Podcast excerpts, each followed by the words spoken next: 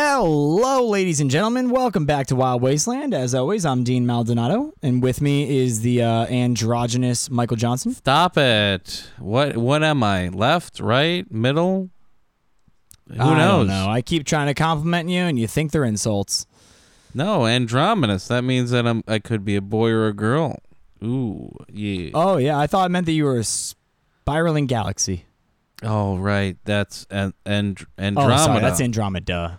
Fuck. Ah, man, that one's the closest. Uh, you know how far away that is?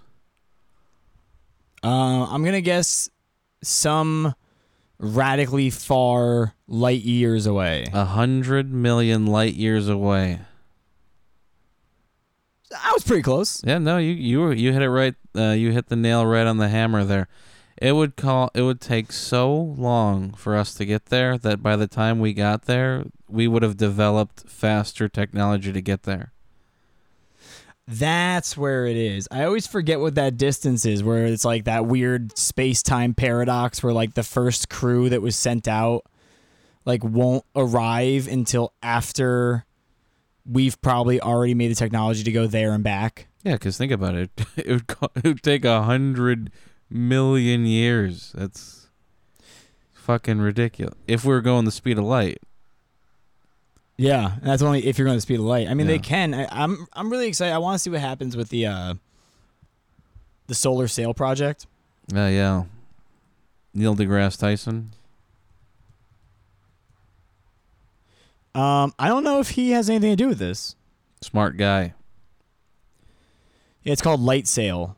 Um, it's a company that's doing this, and they make like a uh, it's like a full on computer that is like the size of you know your your fucking SIM card, Wow. and they they shoot these things into space, and then once it gets out into uh, once it gets past the atmosphere, these like arms kick out, and um, it unfurls a uh, that that like metallic material that you, they use on uh, spacecrafts a lot. That on one side is hyper reflective, and uh, the other side is this golden material Nice. that not only um, will grab will store energy as a solar uh, battery, but it actually it's so light physically that the the physical waves of light that the sun pushes off will grab that sail and just hurtle this thing through the through the universe. And Wow. so they're just sending like a shit ton of them in like all different directions. Well, we'll eventually find somebody, right? Yeah, somebody's gonna get a fucking paper airplane in their eye, and we're gonna be feeling sorry later. Yeah, like, yeah, like uh, were exploring. we throw a fucking uh, paper airplane at uh, Space Hitler. Oh my god! Yeah, it hits him right in that tiny mustache. What in the hell? Oh, these Americans. Go kill them. I don't know what the fuck I'm doing. I'm losing my mind. I don't know. That was a really weird accent, but it would make sense. They are because if anything- aliens, yeah. Well, if if aliens were to ever, I mean, the only thing we've ever sent out to them besides that one code that was like, "Hey, we're humans. Here's our DNA. Here's where we are in the solar system." You know that thing yeah, that we sent out. Voyager, yeah, the golden disc. Yeah, the golden disc. Past that, we sent uh, a video of uh, Hitler's speech at the Berlin Olympics. So Ooh, like, awkward. yeah, so like, whatever alien finds humans, they're gonna think that we're all Hitlers. So Yeah, they they'll probably come it. down being like, "Yeah, this is the normal garb." Yeah, and everyone's like, "What the fuck?" The fuck's? Why is it got a swastika? Just, uh, that'd be fucking nuts. But uh, that's a reference Just an army to, of uh, technicolored Hitlers. That'd be fucking terrifying. what was that brand? Do you remember this? Like a year or two ago, they tried to rebrand Swastika soap? swastikas with oh swastika hope. Would you would you say? No, there. Are you talking about the? You're talking about the company Swastika Soap, right? No, it was like a clothing brand where they put like the uh it was a rainbow over all the swastikas on their on their like logo. Huh. It'd be like on a fucking hoodie and like a shirt, and they're gonna. Well, I mean, that's the thing, yo, is that like the swastika is an incredibly old ancient symbol that means like peace and power. right. And so Hitler took that symbol of peace and turned it on 45 degree axis and that is like the the Nazi swastika. Yeah. But like the swastika itself when it sits uh flat is a symbol for peace in like tons and tons and tons of ancient civilizations and religions. Yeah. Um They so I could that understand one, that, but like no, it's really hard to reclaim that. They were they were using the forty five degree angle one though. Oh, what pieces of shit. They weren't doing like the uh, like the Filipino swastika or like the Japanese one or even the old Christian one. Uh, the, all the uh, that they were using before the the cross. They were using the Nazi forty five degree one. Well, I loved when um it was when cancel culture got really big Oh, yesterday. at the very at the very at the very beginning of cancel culture, not oh, like right now. Okay. But um and people tried to go after swastika soap and they were like I think after World War II they changed their name that not their name, their slogan to like we were this before Hitler, we're not going to change for some asshole or something like that. Uh, what was their They've been slogan for a during long Hitler? time. What? What was their slogan uh, during uh, the whole um, Nazi Hitler thing? Um I don't know, I'm trying to look into them and I can't even find their company right now. Uh oh, they've been canceled. Uh, was it They've like been uh they've they've been Epstein. was uh, was their slogan during the during the uh, during the Nazi party like "We'll clean the Jew off you"? It's like uh really good for showers. Really, really good for showers, waterless showers. Sw- swastika soap Swastika soap. We mean peace. mm, feels clean. Feels pure. Feels hurty. You know, sometimes germs give you no choice, so you just have to bring out the final solution. Oh, those, Swastika soap. We'll never let you down. those germs, man. They'll, they they'll find some solutions. Those germs. They're really good at hiding in attics and crawl spaces and Bolivia and Ecuador and Brazil. But we'll find them Yeah, and we'll scrub them off the face of this earth. yeah. Get them. whoa! Even the Nazis are like, guy, calm down. Jeez. We have all the time in the world.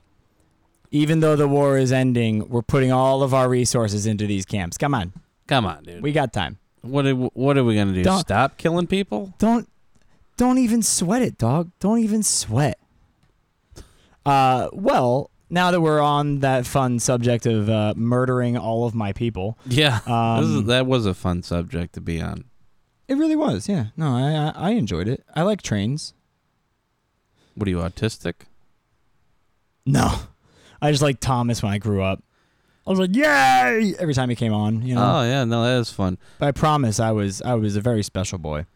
Yeah, Thomas's friend, uh, uh, fucking Auschwitz was a was a bit. Over here, I'm like, shit. What was his name? Ernie, Clive, and you're like Auschwitz. I'm like, oh god damn it. Yeah, I thought we were actually talking about Thomas and his friends. that was a very special episode. Tho- Thomas goes through Birkenau. I like, whoa. why do why do we keep moving all these people to this place and not bringing any people back? And they're like, we pay you to tug, not ask the questions. Oh, As he's sobbing and pulling a train. Thomas Oh, doesn't. Either know. way, yeah. So- so let's let's get back to what we were actually talking about. Uh, yeah, Nazis. Yeah, Nazis. No, we're talking about cereal, my friend. That's why we're recording so goddamn early in the morning. Mmm. Just had a bowl of Wheaties. Awesome. I uh, had a coffee from McDonald's, and uh, that was about it. But let's not talk about my diet. let's talk about this. Um, wow, I felt I feel like that sounded like a uh, like a doctor in the 30s that was like, "Don't worry about that tumor. Here's some cocaine." Uh, Like- thanks, Doc. He's like, "Oh, you got a toothache? Take these mints. Only six a day." I thought you sounded like a douchebag radio personality. Oh, hey, that works for me. Hey, everybody. Hi, I'm we're- Kevin Kellum. Hey. What? My girlfriend just Uh, left so- me. so diving right back into our milky bowl cereal we will uh we're continuing with kellogg's so we Oh. finished up john harvey and his uh battle creek sanitarium and their uh their wonderful diet and their incredible system did you like that michael did you like that whole thing or like would you enact that in your life or no What, his uh, diet and uh, tr- uh, living right and not uh, like a monster? Yeah, so I mean, well, for the people who haven't listened to the previous episodes, it's um, so Kellogg's medical treatment. It uh, embraced all branches of medicine, including surgery, but it, it emphasized fresh air, sunshine, exercise, rest, and diet. Um, he eliminated all meats, condiments, spices, alcohol, chocolate, coffee, and tea, and they uh, substituted things for what he uh, considered to be harmful foods, and that's where he created a lot of food. And what was that diet called again? Just uh, Uh, it was it was called uh, the system. That's ah, what they called it. Because uh, my So you- you system went- is the opposite of that. Yeah, I've heard that your system is like eating very overly processed foods, Yeah. so that they effectively become laxatives inside of you, and then like you're like, I don't have to exercise. Well, My gut is doing everything in its own biome. You know? I definitely should exercise. It's that's not a solution. It's not the final solution, but um, I uh, I do um have uh awful everything. Every day hurts. Shits are That's, long. uh, That's really sad to hear. yeah. Thank you. Moving on. So, uh, God, how shitty. Anyway, um, so John Harvey was the older brother. He was born in uh, 1852, and his younger brother, Will William Keith or WK, uh, was born April 7th, 1860. Now, uh, the company, as you know, is Kellogg's with an apostrophe because it was founded by the Kellogg's brothers. Oh wow, how many of Um, them? Just actually just one. It was just WK, and we'll What? get to that in a hot second. Okay.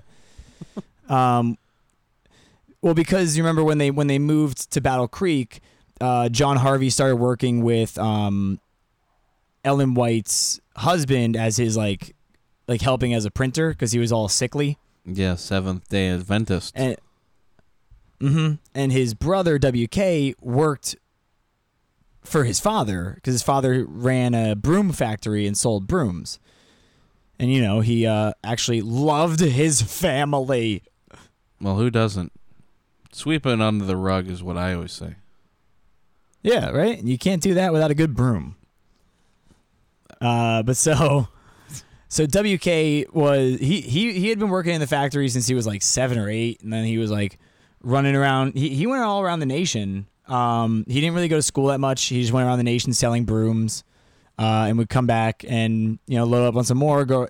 He was mostly in the Midwest, and then um, once John Harvey came back from school and started working as the uh, the medical head of what he then renamed to be the Battle Creek Sanitarium, Mm-hmm. he hired his brother WK to work as their bookkeeper because John Harvey knew fucking jack shit about business. He knew everything about medicine and like, was very excited and very interested in that. He didn't know anything about business. Yeah, no, that's a common problem. That's why nursing uh, students have to take uh, two courses in accounting. I think.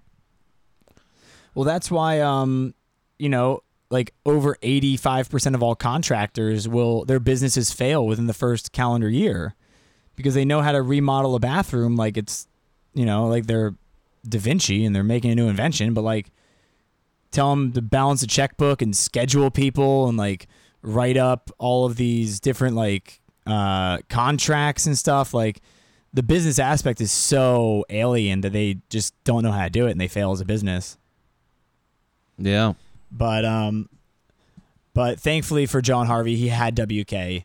Uh, and as we said in the last episode, when when the Battle Creek Sanitarium burnt down in uh in 1902, uh, this is this is you know WK is not working there at that point. He is doing his own thing, but he basically just threw money at the situation to to rebuild and like really kickstarted a lot of the the rebuilding process and was the reason that it was able to be rebuilt in a year. Yeah, it was amazing what he did. And then he uh, built a Yeah. fire station across the uh, across the street. Yeah, and he was I mean he was a really really brilliant business mind and so he was like fuck it, I'm going to donate all the land and so the municipality will take care of the land and also if there's a fire, they really will want to make sure that that's fixed. Um and I'm sure it was great for taxes. Oh yeah, of course, yeah, especially back then. Well, they were they were uh, they were tax free. They were they they were not taxed because they were uh, not for profit. All profit went right back into uh, making more food, making new inventions, and so they they paid zero taxes. Ah, that's what you got to do.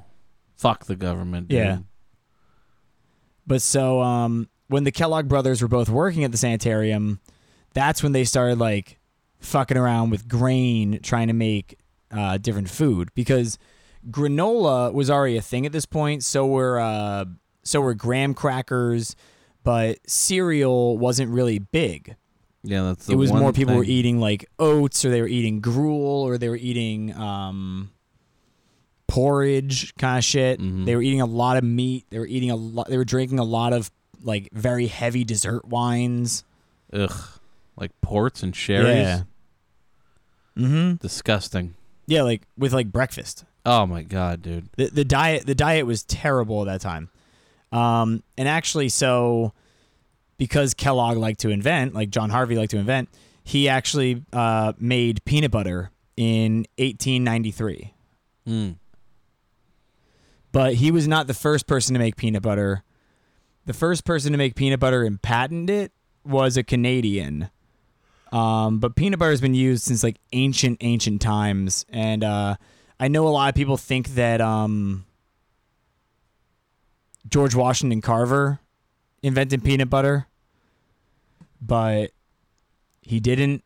And it can be proven by the fact that he was two years old when it was initially patented. Well, we talked about this last time, like the concept of I know. peanut butter. I just I just wanted to I just wanted to bring it back up for people. okay, just to reiterate. Uh, but they also invented over 80 different grain and nut products. oh wow, Now the so they um WK is said to have actually developed the first edible cornflake product. Um, where after he was working his normal hours as the business manager for their food laboratory in the sanitarium, uh, he supposedly I mean both both brothers bicker over who actually invented it, you know. But um, basically in in 1895 they they created a cornflake. A single And the- cornflake. the the story itself is actually is actually pretty interesting. They accidentally flaked when the this uh this like wheat that they were pressing. They were trying to make uh, granola, Yeah, and they, they the they pressed it too hard, and it turned into like a flake. And they were like, "Well, fuck this," and they left. And they came back, and it had hardened. And um, you know, they took a bite, and it was really good.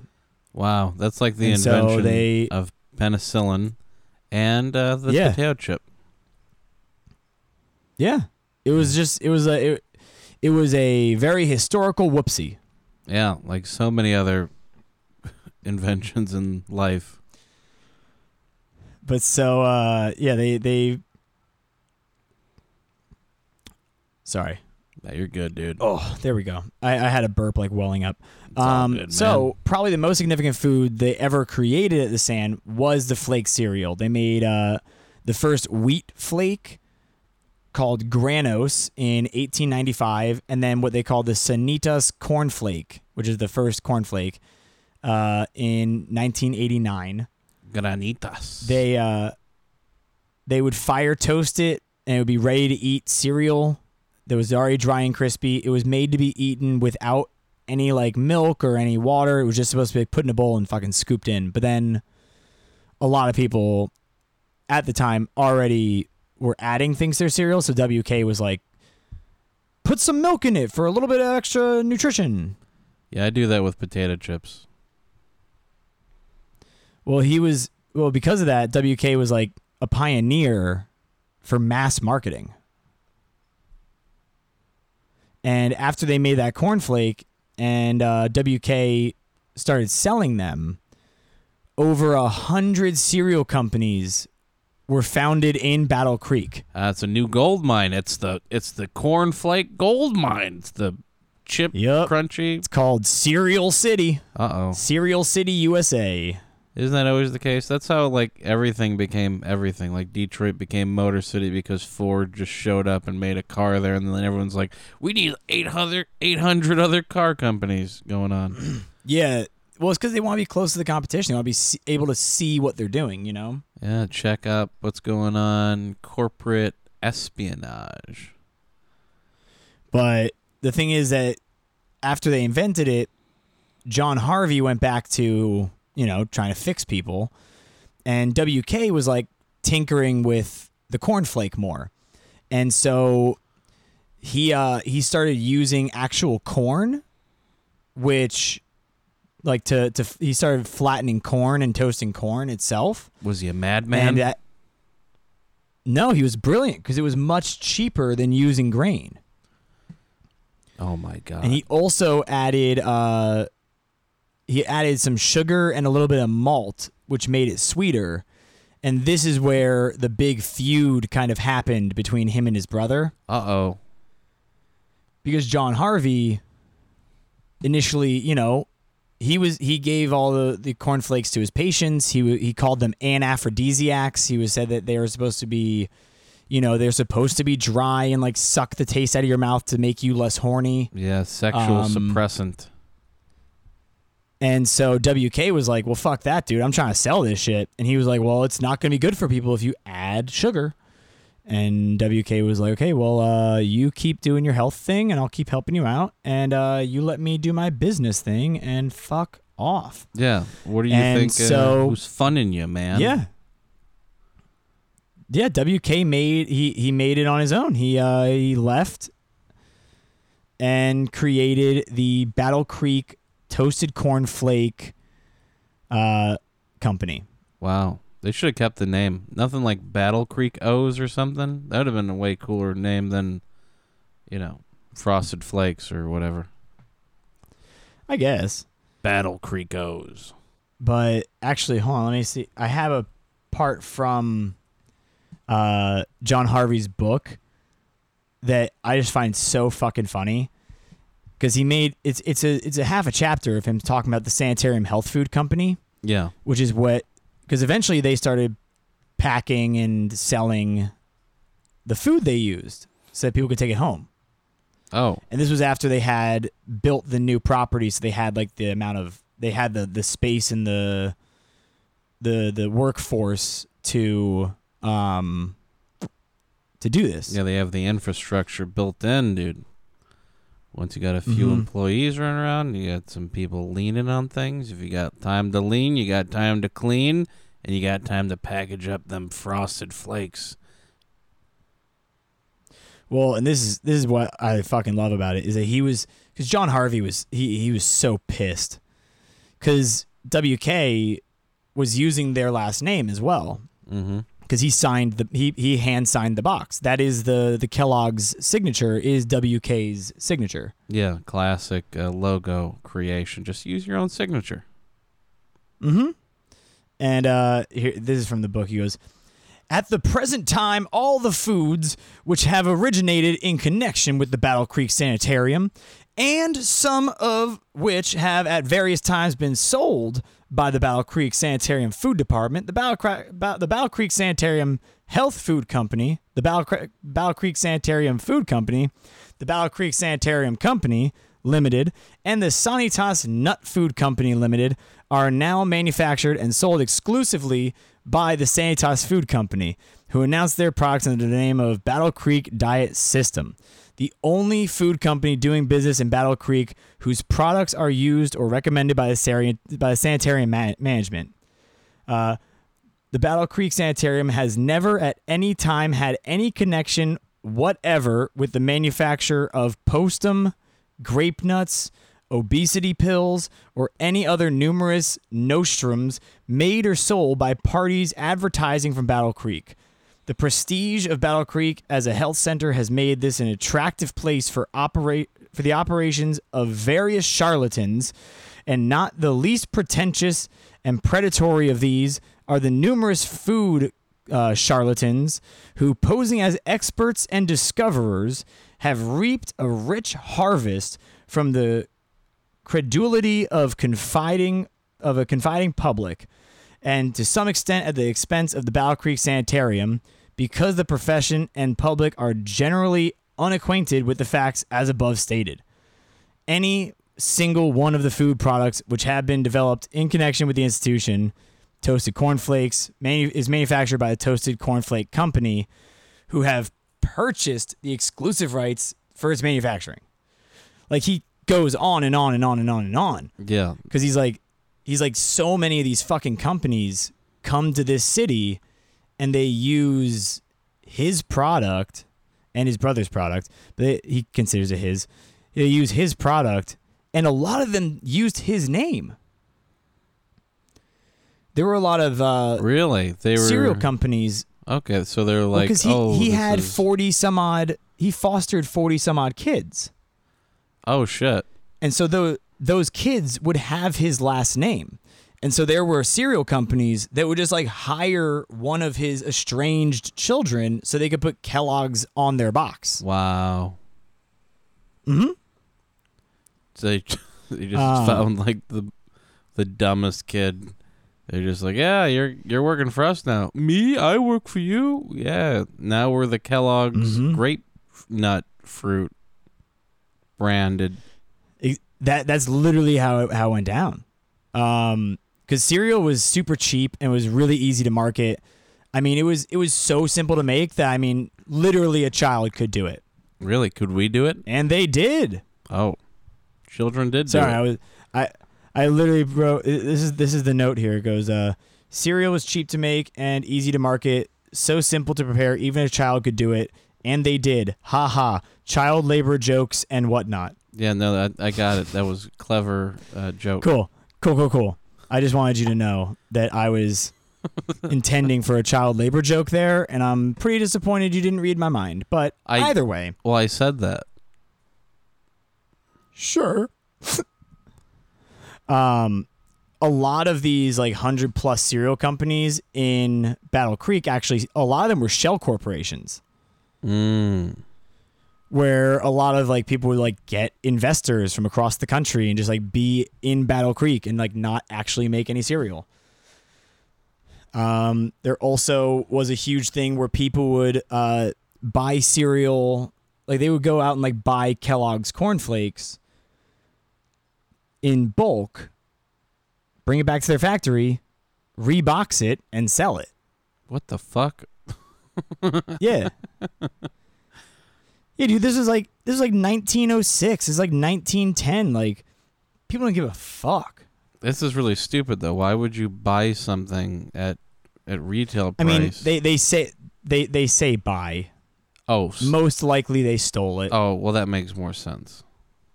Yeah, I mean, come on, it's this is like when was Ed Gein? Uh it was um 18 uh, 96. No, 1896? That's way off. No, he was apprehended in the 50s. Yeah. oh, he was ni- 1906? Yeah. Yeah. So they did they definitely didn't have electricity cuz there was no electricity when Ed Gein was around killing just like a state away. Right. And that's where they were selling electricity. So either way, I could see him. He he Um, uh, he enjoyed hot dogs and cereal. He would put the fucking hot dogs in the cereal. I'm pretty sure. Or no, beans. You know what? You know what? This guy may he may have made like chairs and couches and beds and everything out of human skin. yeah. But what you just told me makes me so much more disgusted in him as just a thing.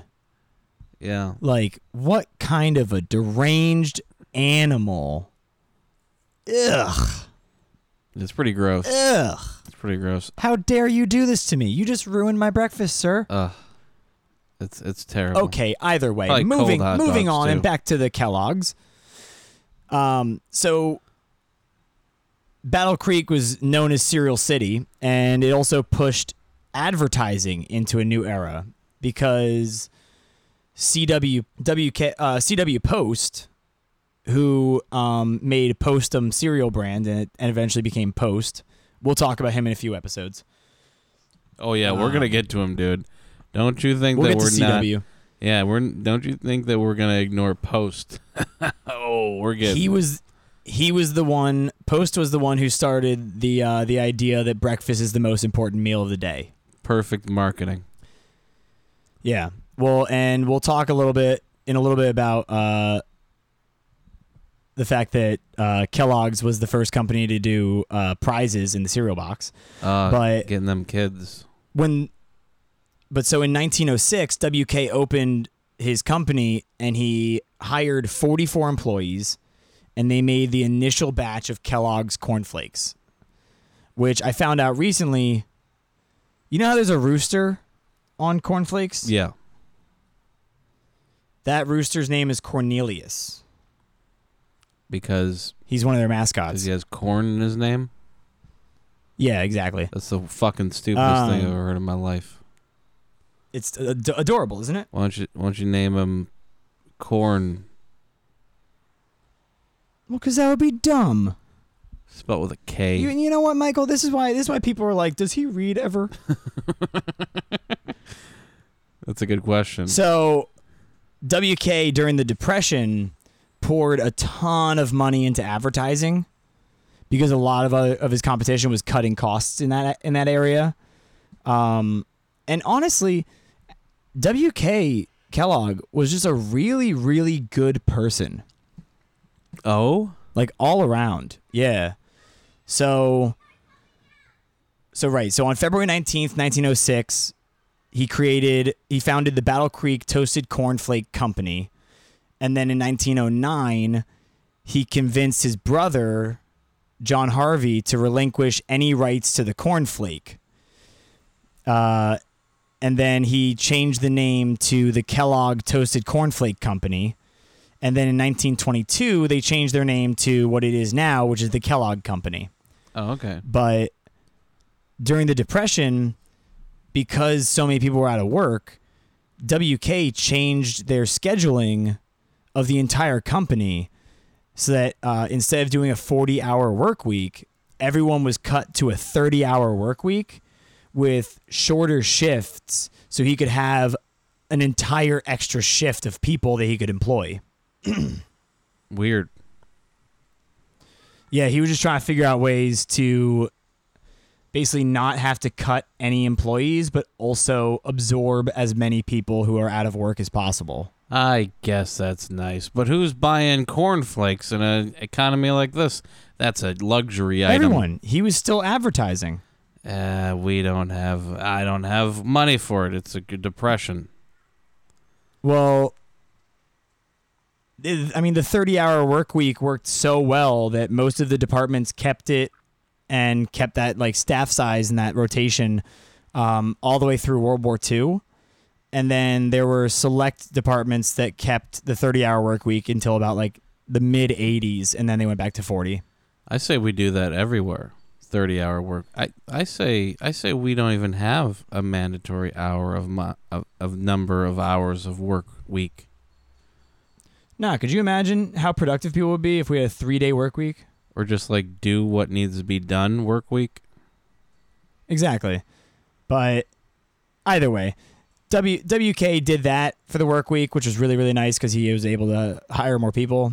If anyone is to to blame or thank for the work week, we can always thank Henry Ford. Ah, that Nazi. he was the one who, dude, he had a panel of psych. I think we- we've definitely talked about this before, but he had a panel of psychologists figure out that if you work people five days a week for forty hours and give them two consecutive days off, they will work harder and they won't mentally break. And so he extended the work week by making it five days instead of six. Yeah, there's a lot of um, there's a lot of things there. Yeah. But so uh, let's see. For the Kellogg's Company, from 1969 to 1970, they used the slogan uh, Kellogg's puts more in your day. Uh, and that was on a bunch of like morning TV shows. Uh, they bought a bunch of different companies at that point. They got uh, Salidas Food, uh, Mrs. Smith's Pies, which is like one of the most well sold uh, at home, just like pop in the oven pies. Um, and Pure Packed Foods. Oh, And it was funny because then at the same time, the, the Kellogg's was getting smacked around by the press what? because they weren't diversifying outside of food like their competitors were, which we'll talk about that like General Mills and Quaker Oats, they were both um, starting to buy companies outside of their realm of food. What the hell's it to you? The newspapers. Well, you know, they like to they like to poke fun, but they and also he was they were underspending they were underspending their competition in marketing and new product development. Yeah, because they didn't have Um, 18 different departments to uh, juggle. Well, that and also, I mean, they they ran really sh- kind of shakily from the 50s until the like mid 90s cuz WK died in 51. R.I.P. Yeah, but um their stock hit an all-time low in 1983. Ooh. Um, and then their owner, the, the owner and operator at the time, the CEO, had a brilliant idea. And he was like, fuck, let's turn this all around by changing how we're marketing. And they, char- they started marketing directly at baby boomers Oh man, they because the baby boomers had grown up eating cornflakes. They had grown up eating, and like you know, at that point they had children who they had given frosted flakes to, and you know, uh, sugar smacks, and they have grandchildren who uh, love Toucan Sam, and they love all these mascots. So Yeah. they they did a really good flip right there. Okay, boomer. And they also acquired uh, Crispix and uh, Nutrigrain biscuits. Then in 2001, they bought the Keebler Company for 3.87 billion dollars. Jeez. Those elves cost Uh, a pretty penny. Hey man, I mean you had to buy the whole forest. Yeah. What do you expect? Yeah. I just expect them to be a little short. oh. Boo. Because they're, cause they're elves. Boo. Yeah, I, I get it. They live in it. trees and they're short. They're Uh, midgets. so, so since then, they acquired uh, Morningstar Farms and Kashi, which are uh, two international brands. Um, Bear Naked, which is delightful little uh, nut bars. Cheez Its, um, Murray, Austin Cookies and Crackers. They bought. They own Famous Amos, um, Garden Burger, and they became the second largest snack food company in the world behind uh, PepsiCo yeah. because they bought Pringles from Procter and Gamble for they did a cash deal with Procter and Gamble of 2.7 billion dollars for Pringles. Jesus. What's a cash deal? Yeah. What? What's a cash deal? I think it's just not I think because they do it in a certain way then they like avoid a lot of taxes or something like that. Do they pay him? Because usually when you physically in cash. yeah, because usually when you uh, acquire another company, you uh, go into debt. Oh yeah, no, they did not go into debt for for for Pringles. Oh, okay. And then like it's weird because when you buy, when you spend two billion dollars to acquire Pringles, you then like are in debt now, and then like Pringles has to pay off the two billion dollars of like that department has to pay off the debt. Well, that's and that's the thing about these about these uh, cereal companies is that they all just expand, expand, expand, expand, expand. So like, well, yeah, you're right. They did have to take on that. They had to spend that 2.7 billion for Pringles, and then I'm sure they had to take on debt for Pringles. But like, they're so widespread and they have so many product lines running that like it almost doesn't matter. Yeah, once you pop, the fun Yeah, don't at some, stop. at, yo, at some point, hail Hydra, you know. yeah, the many Um, tentacles. But so actually, one of their more recent acquisitions was um, last year in 2019. Kellogg's now officially acquired all of the cookie companies and bakeries that make Girl Scout cookies. So Kellogg's officially makes Girl Scout cookies. Get the fuck out of here! Mm-hmm. Wasn't that just like a Um, scam? What? Yeah, like um, Girl Scout What, Girl cookies, Scout cookies? aren't really Girl Scout cookies. They're just fucking Keebler cookies, just in a different packaging. Well, now they are because they're owned by Kellogg's, which is also owns Keebler. Yeah, because I re- But they they bought the actual companies that do create the Girl Scout cookies. They didn't like move the factories or anything. that's crazy. So Yeah, they kind of just like acquire them, put them under their umbrella. Big umbrella. It's like they have a trophy case of companies. It's ridiculous how these how these people operate. yeah, no. When you go in the down the uh, down the grocery store aisle, you'll notice that there's only like three companies that's selling you all this stuff. Mm-hmm. Oh yeah. Insane. Now, if you if you start looking into like PepsiCo and um Yeah, PepsiCo Oh, owns what's the other fifty percent. There's Nestle that Pop. owns a lot. I think it's called Pop. oh yeah, Pop oh, Media, Yum. Yum Media, yeah. Yeah, Yum Yum owns so they have over 50,000 restaurants in 150 countries, Yum. right? But so Kellogg's as a company is fucking awesome cuz they they were founded by a really really good guy. Um in October 2019, they partnered with a company called with a corporation called GLAAD, G L A A D, which is a uh, an LGBTQ nonprofit, which works to um, kind of they do a lot of marketing to reframe the narrative around LGBTQ issues so that it normalizes it instead of alienates it the way the press likes to present it. You know. Oh really? Mm-hmm. And then they also, in October of last year, they launched what's called the All Together cereal, which um, all of the proceeds of that goes straight to GLAAD's anti-bullying advocacy groups. And they also donated fifty thousand dollars to each one of the anti-bullying advocacy groups when they did that. That's uh, that's pretty good. Yeah. Uh, Kellogg's invented the prize in the cereal box. In 1945, they started doing that with what was it, what was called a pinback button, which is literally just a pin. You know, the ones that like kind of clasp in the back. Yeah. Yeah, It has a they did it in Pep cereal. Pep cereal. Pep. Mm-hmm. Pep. P E P. Mm-hmm. Never heard of Pep And cereal. so, originally, prizes in cereal became known as Pep pins. Oh man, that's what you got to do. You got to be the first one onto the market so you can corner the the term like podcasts. Right? Exactly. If only Apple had known.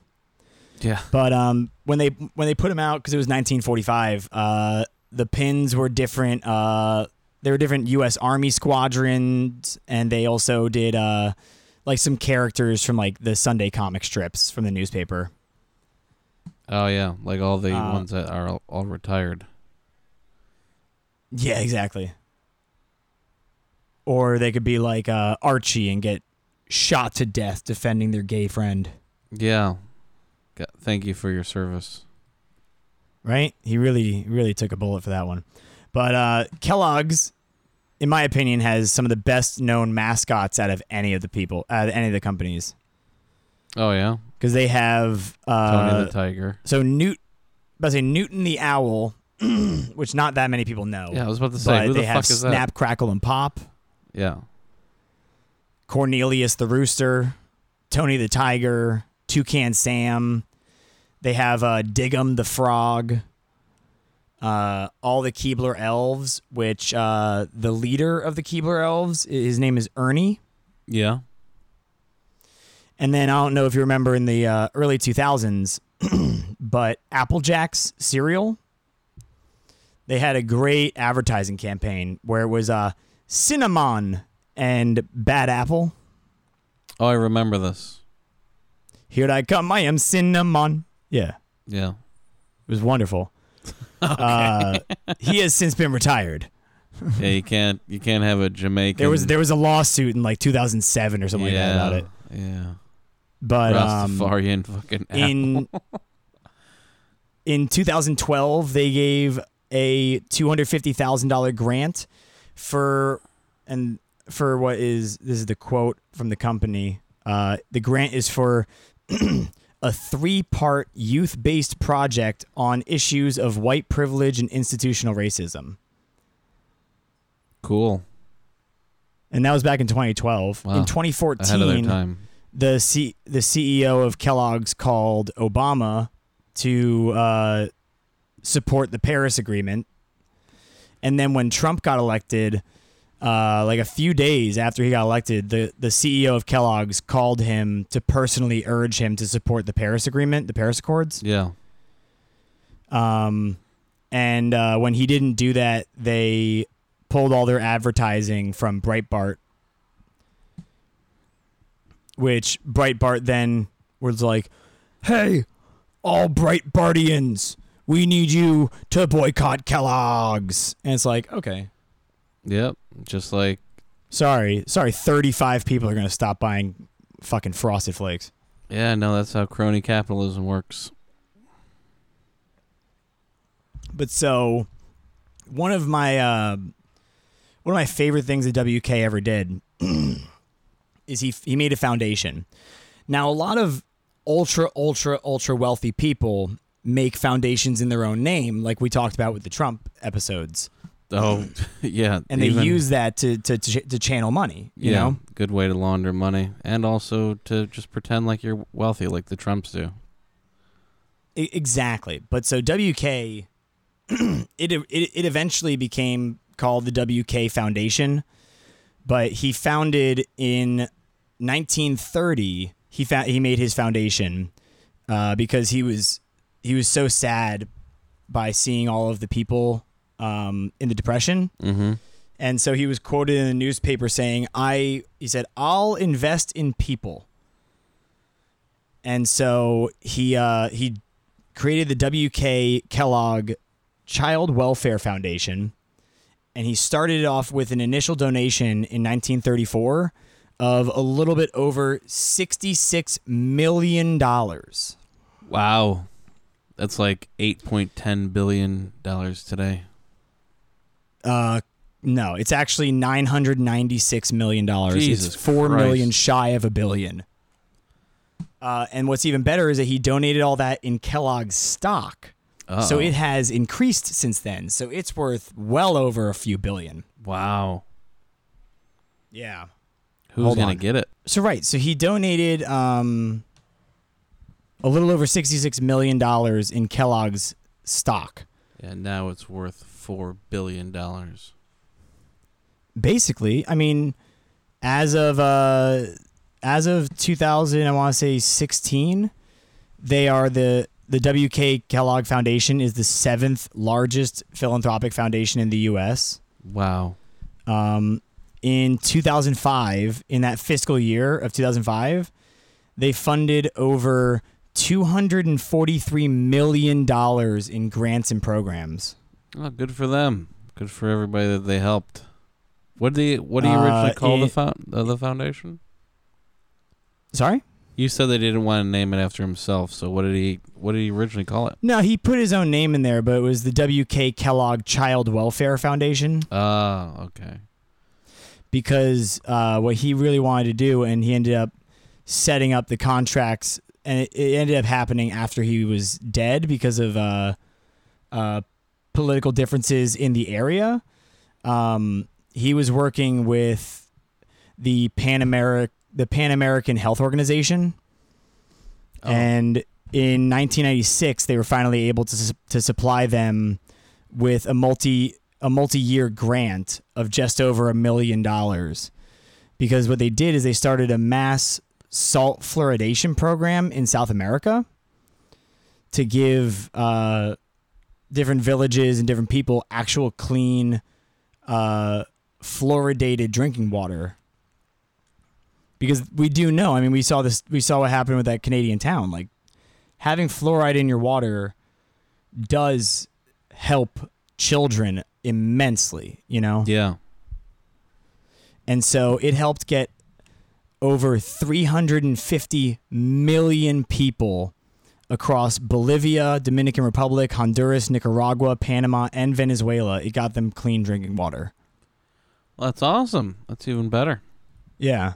He also uh, was one of the. He also founded uh, Cal Poly Pomona, and uh, he he was one of the founding.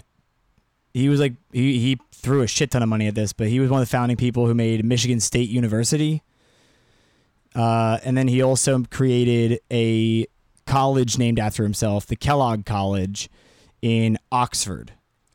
What um what can you learn at the Kellogg College?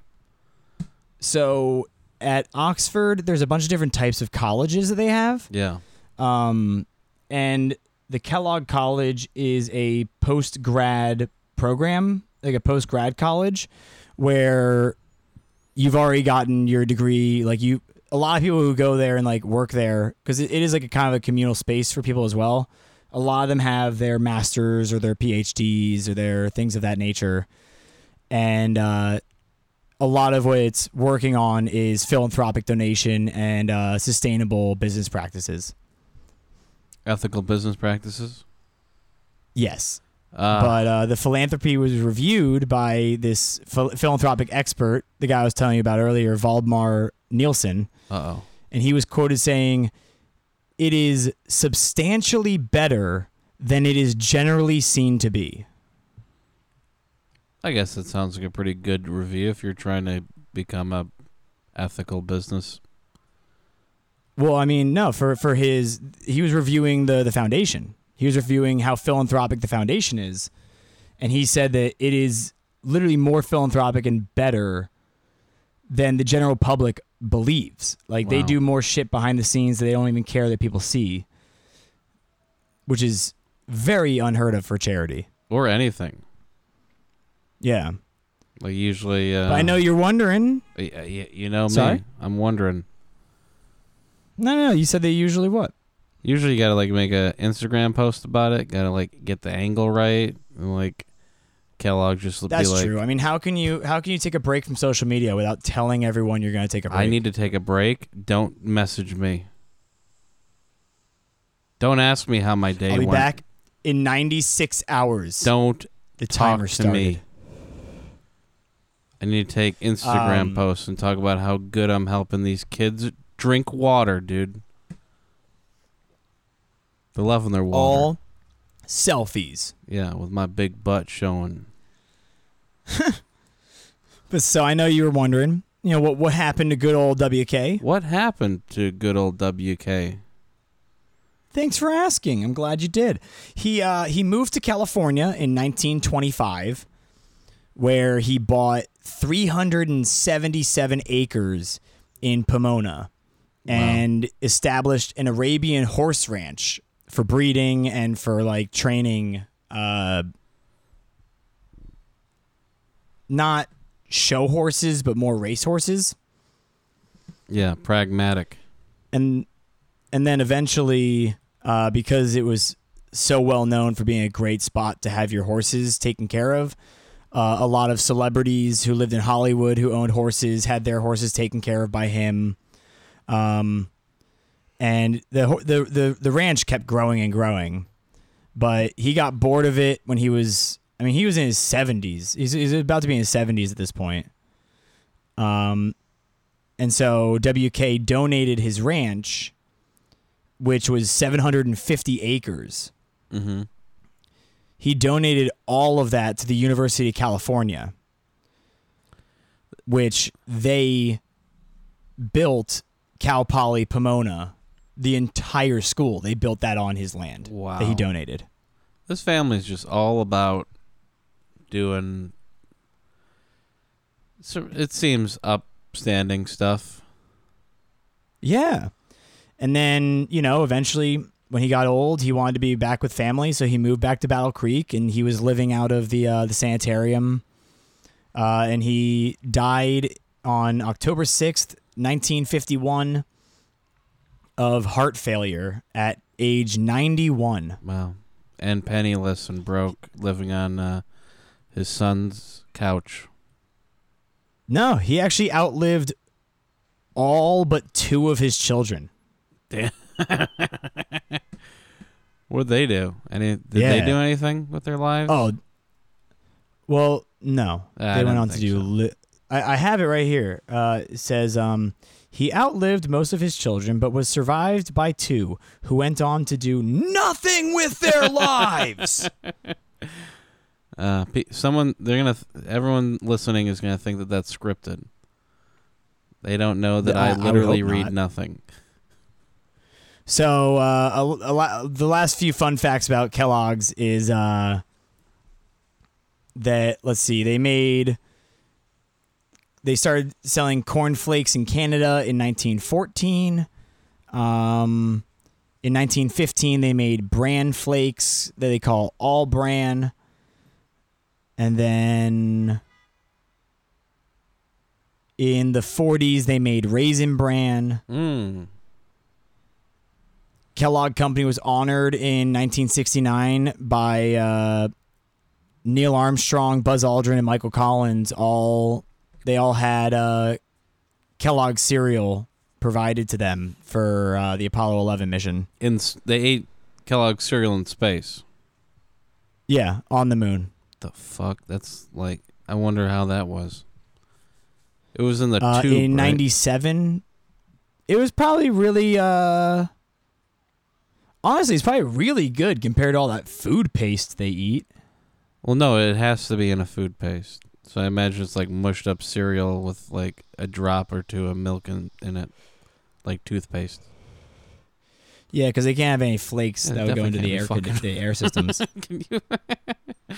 All right. Yo, that's that's how that's what happened to the Challenger. Yeah, no, that's what happened to a lot of everything was in a- Russia. That's It what was happened. a it was a um little s- little shred of uh graphite from a pencil. Yeah, no, that's uh didn't you hear that classic joke? It's like American course. astronauts you spent 25 billion dollars to develop upside down pen. In Russia, we just use pencil. Ah, ah, ah. And it's like, yeah, that's what uh, And you're like, your yeah, it's because your blows up." people are expendable. yeah, yeah. It's like so, sorry to tell you, but like we lost one teacher and we're still scarred. No. Never again. You guys sent a dog into space and said bye bye. Now they had a lot of fucked up. That's maybe that's something that you want to look into. They're like yeah, well, we can talk race. about that. All the animals that the Russians just shot into space. No, I'm talking about the people. They sent out like five people that they never acknowledged, and like the only All right, all right. We'll stop stop leading our, our, our, our people on, and we'll talk about it later. But let's wrap this up real quick. Um, in 1997, they created Kellogg's created uh, the WK Institute for Food and Nutrition Research, where food scientists, uh, you know, they they try and keep the good taste, but also create a um, healthier option.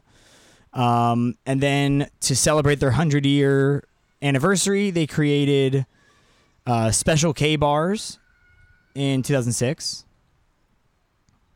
yeah. and uh, let's, and then after in 2009 and 10, they uh, they did a study of Americans and found that the U.S. like the general public is like does not get like nearly enough fiber, and so now they've changed it so all of their cereals uh, have at least three grams of uh, of a good source of fiber and at least eight grams of whole grain. Oh, okay. Yeah. That's cool. And they're in 180 countries. Wow. It's pretty much all of them. Yeah, but that is uh, that is the Kellogg's brand. I guess the only thing I didn't really mention is that during uh, World War II, a few of their factories were making um, machine gun sights for the army. They worked with the army primarily uh, during the war effort, but that's about it. That'd be a little. A great family, a really good company, and uh, thank God the batshit brother wasn't the one with sixty-six million dollars in nineteen thirty, right? Can you imagine? I know we would actually have like cures for cancer. I, I don't know. He would have just he he would have just run through patients until he had that cure. I think if he had a bunch of money, he would have just become like a Dr. Mengele. yeah, it probably would have been bad. You've just been like, well, But- the ob- obviously the solution is to, uh, I need more Jews. Yeah, he would be like he would be like the like the fucking Hellfire Club out in uh out in Edinburgh Yeah. where um they used to because all the homeless people slept in these like uh these old vaults that are underground. Mm-hmm. the people from the Hellfire Club would not only they, they used to just they used to they started by just taking them to uh do satanic rituals with. They'll just like steal a homeless person and just like slaughter them. Well, who hasn't done that? Um, but then they figured out they could make money, and they started just like suffocating homeless people in their sleep and like selling their bodies to the local uh, medical schools as cadavers. Yeah, well, that was a good. Uh, that was a good way to make money back then. I know it's like it's like it's like stealing cereal and reboxing it. It super Pretty much easy. is, yeah. Now there's cameras But- and cell phones. You can't even steal a box of cereal or kill a homeless man. I mean, you can do both. You just can't really like expect to get away with it. Yeah, you it's know, just not as much fun anymore. you can hope. I guess you're right. But we will uh, be continuing our serial into serial next week with Post, following it up with Quaker Oats, and then ending with General Mills. So we are on the. Uh, we're coming to the tail end of this of this serial. Um, I hope you guys have been enjoying it so far. Uh, please send out anything you want us to do. Hit us up on Facebook, on Instagram. Give me a call. Send me a booty pic via mail. I don't care, dog. I just want more friends. Yeah, what is our Instagram, by the way? It's at Wild Podcast. All of our uh, social media is at Wild Podcast, um, except for our email. So don't try and email us. Just send me a fucking DM, okay? I would love to hear from you. We always will uh, entertain new concepts. We have a few of our listeners have thrown out some pretty good ones that we'll be tackling coming up. And uh, as always, you know, stay vigilant, stay wild. It's a fucking crazy world out there, people. Yeah, All right, I love you. go fuck yourself. Bye. Oh.